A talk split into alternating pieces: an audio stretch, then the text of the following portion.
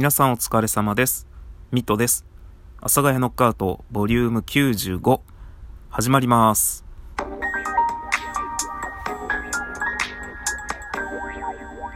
はい。ということで始まりました。阿佐ヶ谷ノックアウトボリューム95となります。今日はですね、えっ、と、今日はですねって言ったけど、特に何も話すことないです。今、ちょっと喋りながら考えています。思いつきました。えっ、と、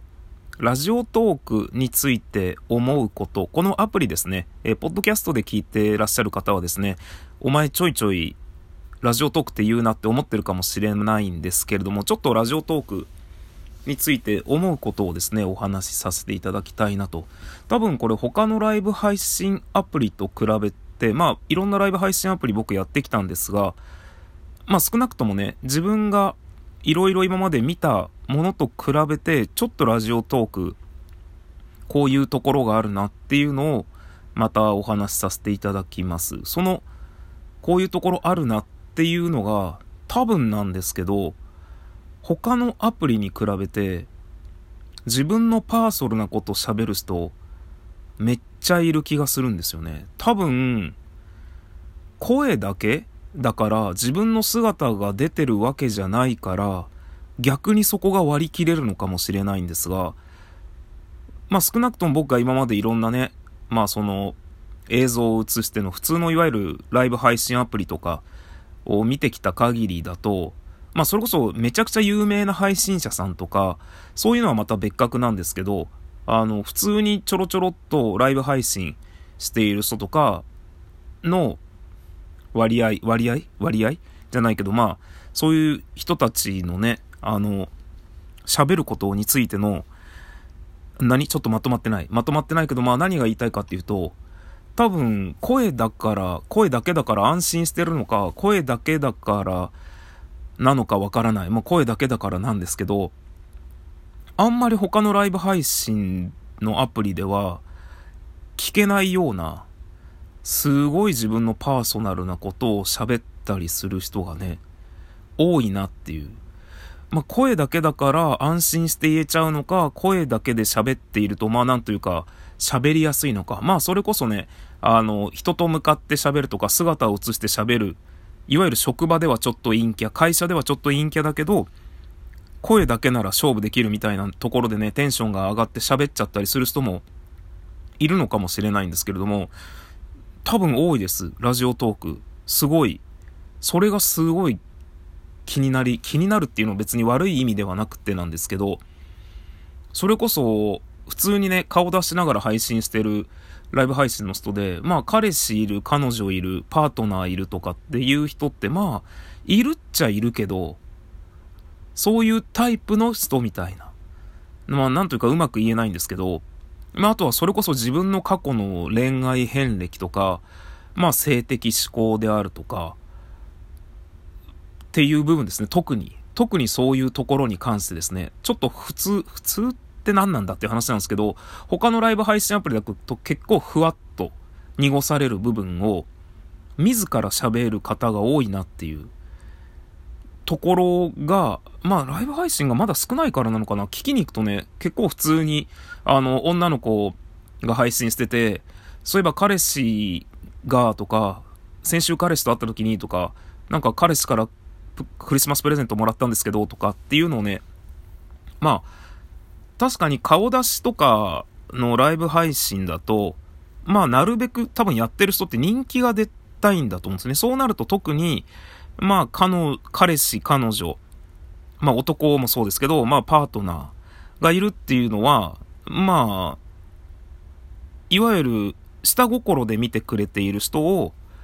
下心で見ている人っていう言い方もあれなんですけど、が来なくなっちゃうんですよね。やっぱり多分、まあ、下心で見てる人はそうだと思うんですけど、まあ、下心で、ちょっとあんまりこれ良くない表現かもしれないんですけど、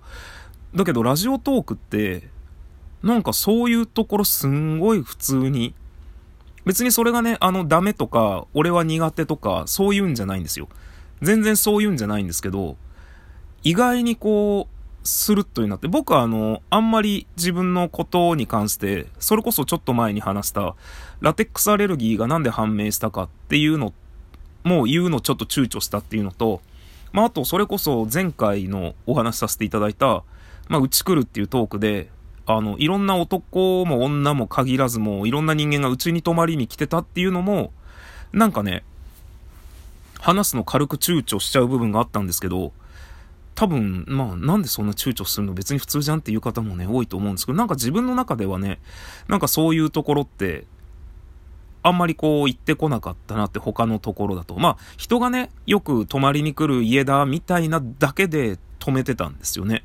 まあ、それこそ、あの、うち来るっていうお話取った時は、あれ実は2回目で、最初はなんとなくなんですけど、全部友達、男友達が泊まりに来てたみたいな嘘つこうと思ったんですよね。まあ嘘つこうと思って話し始めたらやっぱりちょっと話がもやもやって話しててもやもやっとしてきちゃったんで、まあちゃんと、あの、正確にね、あの、正確に？正直にね、まあいろんな人が、あの、泊まりに来てましたよ、みたいな。なんか、俺がそこはずれてるのか、でも他の配信アプリだとあんまりそこまで、赤裸々っていうわけでも、まあ、赤裸々の人が多いな。なんかすっごい、ああ、言うんだ、みたいなとか、そういうお話をなさるんだ、みたいな。なんかね、まあ、これはちょっとまた別の意見なんですけど、まあ、飲み会とかで、下ネタで笑い取ってる人って、まあ、あんまり面白くないですよね。あんまり面白くないって言ったら、まあ、それも完全に個人的な意見なんですけど、まあ、だけど、違うのは、これはちょっと違うかな、表現が。別に僕下ネタが嫌いなわけでもないし、あとラジオトークで下ネタを話されてる人って、結構なんか、なんて言うんだろうな。まあバラエティというかお笑いまで昇華されているというか、まあトークの話術としてね、面白おかしく話されている方とか、まああとは、本当になんていうか、子供みたいにキャッキャキャッキャしながらね、下ネタみたいな話されている方とかっていうのが多いので、まあそういうのは聞いてられるんですけど、なんか安易に下ネタとか、に走って、なんか話しちゃうとか、安易に、なんかね、その、収集がつかない、ただただ、エロい話、まあなんだろうな、うまく言えないな。なんかそういうのがね、たまにあったりして、なんか、あ、話すんだ、みたいな。なんか本当に、あ、話すんだっていう正直な、普通にそういう正直な気持ちですね。なんか、そういうのが、ラジオトークは意外にあるなっていう。他のライブ配信アプリだとそういうのっていうのは、もうエロいことをされている方は、もう基本的にずっとエロいことされてるとか、っていう、エロい感じね。エロいことっつったらあれなんですけど、エッチな感じの放送されてるとかで、まあ、特化してたりとかね、してたんですけど、まあなんだろう、ラジオトークはそれこそ本当に声だけだとタガが外れる人が多いのか、姿が見えないから安心されているのかわかんないんですけど、意外にそういうそれこそ、まあ、個人、個人でね、差はありますよね。どこまでが自分のパーソナルで触れられたくない部分か、触れてもいい部分かっていうのは、まあ当たり前のように千差万別あるんですけれども、意外にラジオトークはそこが低いというか、それこそ、有名な配信者さんも気軽にパートナー、彼氏、彼女、パートナーがいるっていうことをおっしゃるので、なんか、ああ、まあ確かにそれで人気が変わるとかってあるのかなとかってちょっと思いながらも、の、なんかこう、もやもやっと。これ最近もやもやしてることでいいんですか？この話。あの、っていうのがね、ありますけど。まあ、なので皆さんもですね、もしよろしければ、えー、姿、形、姿、形ってなんだよ。姿見せて、ちょっとあんまり素直になれないことでも、ラジオ、声だけだったら、素直にお話できるかもしれません。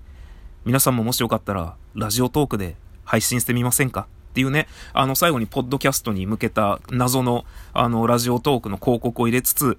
本日これで終了させていただきたいと思います。それでは皆様ご清聴ありがとうございました。お相手はミトでした。また次回の放送でお会いいたしましょう。